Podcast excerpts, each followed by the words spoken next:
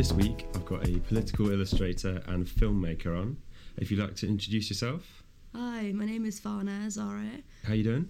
I'm doing alright actually. Yeah, I'm a bit ill, a bit under the weather, but okay. How about yourself? Yeah, doing good. I think um, we'll get straight on and ask you some questions. I want firstly to talk about uh, what first got you into illustration, but maybe we could skip past that and go straight into what got you into the political side of illustration. Okay. Um, I think I've always been a bit interested in politics in some way because I remember during my A levels actually um, is when I really, or maybe even a bit earlier, but I really got into Steve Bell from so so he's another political cartoonist, and um, I remember sort of really enjoying his cartoons from like from like a while back. Then in A level, so in A level, I sort of approached the topic again, but sort of creating my own characters with um, I think it was I think it was when David Cameron just got in power, and just sort of creating like characters from politicians then. But then I sort of dropped it for a little while. I'm not really sure why. But then I think something reminded something reminded me of it in my final year of uni that I actually really loved like you know getting to getting really deep in like English politics and just seeing what is actually going on. So I, I must have been I must have been in a tutorial or something with someone I can't quite remember. But then the, the election was coming up and it just sort of it just sort of came to me like ah I should I should do this like I love politics I love drawing let's just put the two together Hmm. and sort of make some cartoons about it really. One of your favourite cartoons that you were Mm. telling me about um, is called The Odd Couple, and I was just wondering what it was that sparked off the idea for that. Like, what made you what made you uh, go down that route with the cartoon? Mm. Well, it was when there was a hung parliament happening, and no one really knew what was really going on. Like, was Theresa May going to leave? I mean, I mean the fact that Jeremy Corbyn managed to get so many young people interested in politics as well to sort of create this sort of state of uncertainty. So when Arlene Foster the DUP came in and started suggesting that she could support Theresa May, that's when I got the idea for this sort of almost almost like these two crazy housemates living together. I mean, and also because it's also based on a it's, it's, it's a sitcom called The Odd Couple.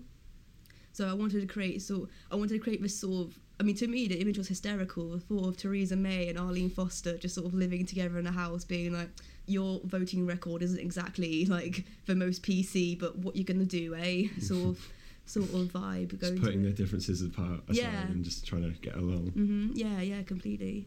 And also, you've been in um, Rookie magazine. Do you want Mhm. to tell me a little bit about what that was like? Yeah, um, I have to, I have to admit, when I first got the email saying, um, I think uh, I can't remember her name, but she wanted to interview me, I saw, I looked at it in shock, thinking, is this a joke? is, is this actually real? But um, but it was really that interview was really nice because um, she sent over the questions via a word document, so I just had to sort of type. So I just type. I just I thought about my answers and I'll type them up, and I thought, okay, so I can talk about this and talk about that as well. Mm. And um, I mean, but that was re- that was that was really cool, and maybe maybe sort of realised like, wow, I, I could actually get somewhere with my work, Mm. which is really nice. So that gave you a bit more of a push. Like you think you would um, you take your political drawings a bit more seriously? Mm. Yeah, def- definitely. Because to be honest, like for me, the reason I I really enjoy political drawing is simply because you know. I, I, I- just I really I really admire how political cartoonists can just get such a laugh out of a terrible situation really. so Mm. so to me they're just a bit of a giggle. But if it's the fact that other people were seeing them for something a bit more, just it was surprising but also really nice. I was like, actually, yeah, they are something more. Mm. Yeah. because you also uh, make a bit of an effort to make them a bit more accessible. Sometimes you'll Mm. blend a political reference in with a pop culture one.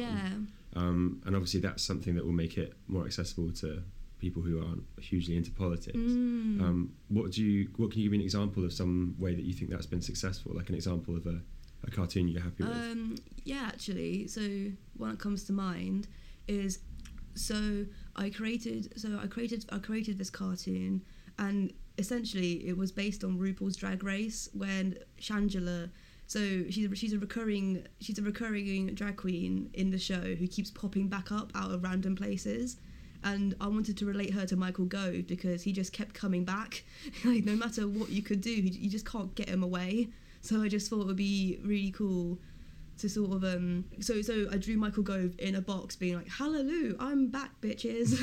Because you just can't seem to get rid of him. It's great. I mean you've got to admire his tenacity really. Mm. he's just always about but um yeah but in that sort of realm I I found that was successful because a lot of people a lot of people might not necessarily know that Michael Gove was you know he was back in the cabinet at that time a lot of people might not really realize what was really going on Mm. but if you can relate relate it to another thing, then people can immediately go like, ah, I see, like that's that's what you mean by that by that. Mm. Sort of Oh. works as an uh, as an analogy, doesn't Yeah, it? Yeah, com- yeah, completely. I mean, I think that's one thing I really, um, with some political cartoonists now, I really enjoy their work. Don't get me wrong, but sometimes if you want to make it a bit more accessible, maybe an analogy that's a bit more referential would really work. Mm. But maybe it's maybe it's because of the generation I'm in as well. Maybe because you know maybe because they're just a bit older than me. They don't quite have the sort of pop culture tennis like this pop culture interest that I do. I don't know. Yeah. Yeah.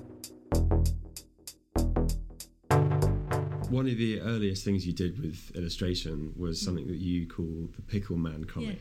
Yeah. um, uh, would you like to tell me a bit about that? Yes, definitely. Um, so me and my friend Anna, we were 16 at the time, and we decided. So it's Pickle Man was essentially about a superhero pickle who fell in. So he was originally a cucumber who fell in a vat of toxic brine, and that's how he got all his powers and his superhuman strength and his amazingly dashingly good looks. but um, so I think that was a, I think that was that was a sort of point when we I think we both realized like hey we could actually do this as a living maybe Mm. because so so on the day of the MCM Expo which is an anime convention um, we donned green leotards with red capes we went outside just trying to sell all our comics as much as we can and ba- ba- basically we were just loitering to be honest we were just loitering quite a bit but we managed to sell quite a few copies which was like around like 100 maybe Yeah. so I, because I, I remember making, I remember looking on the money we made, and I thought, what on earth? Well, so it start- it.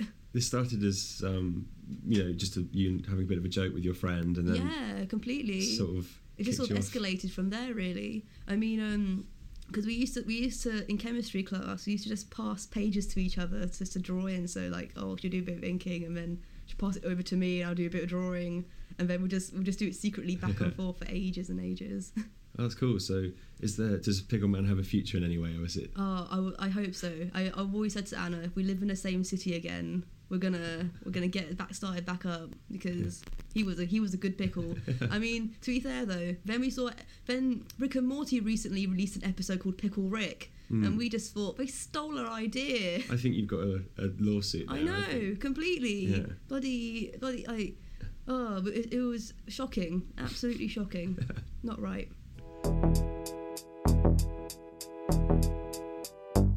So, a project you worked on more recently Mm. that started when you were at university, it's called the Mippy Show, Yeah. which is a bit of a sketch show, isn't it? So, Mhm. is that um, what kind of things do you include in that? So the things we included in that, I have to admit, may be quite different from my other work, so my political and my illustration work, but it still has the same vibe of silliness in it.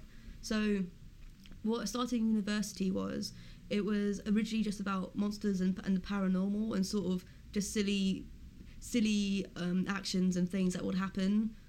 So, so, so, so for example, um, you know, a witch and her familiar, and um, the witch and the witch had turned her her witch had turned someone into a cat, and, and they had no choice but to live together, Mm. sort of thing. So we, we we would take sort of maybe a bit of a spin on like um, I don't want to call them fairy tales. That's the wrong word. Um, a spin on sort of creatures, Mm. and then we would just manipulate them how we wanted to. Mm. So another example would be werewolf on a bender.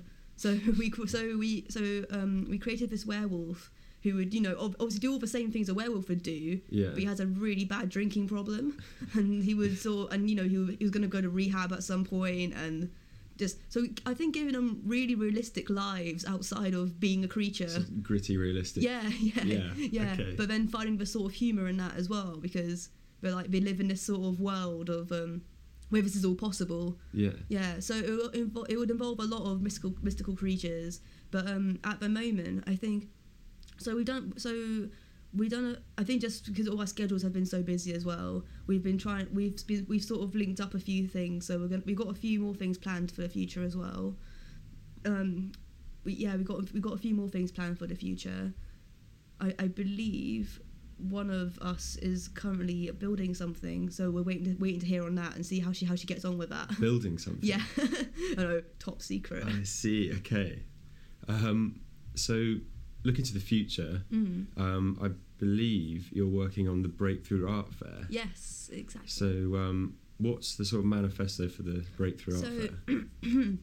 with the breakthrough art fair we essentially want to create an art fair that doesn't have any barriers as an as a new artist in this industry you are going to struggle quite a lot finding places to sell your work sell your work that doesn't necessarily doesn't doesn't fit a certain criteria and we wanted to provide a platform for these artists you know of different I mean, a- a- as a woman of color myself, you know, I often find it. I often find it quite hard to get my foot in the door. So, for me, so it comes from a personal place from for me, that I want to provide, you know, a platform for all people of different races, ethnicities, genders, like literally everyone to create art and to sell it, sell it at an art fair that will have an entirely new, entirely new audience for them to actually to actually enjoy their artwork. hmm So we just wanted to we just wanted to create a space for them really and be like, you know what, if, if even if your artwork isn't, even if it isn't necessarily, if it doesn't,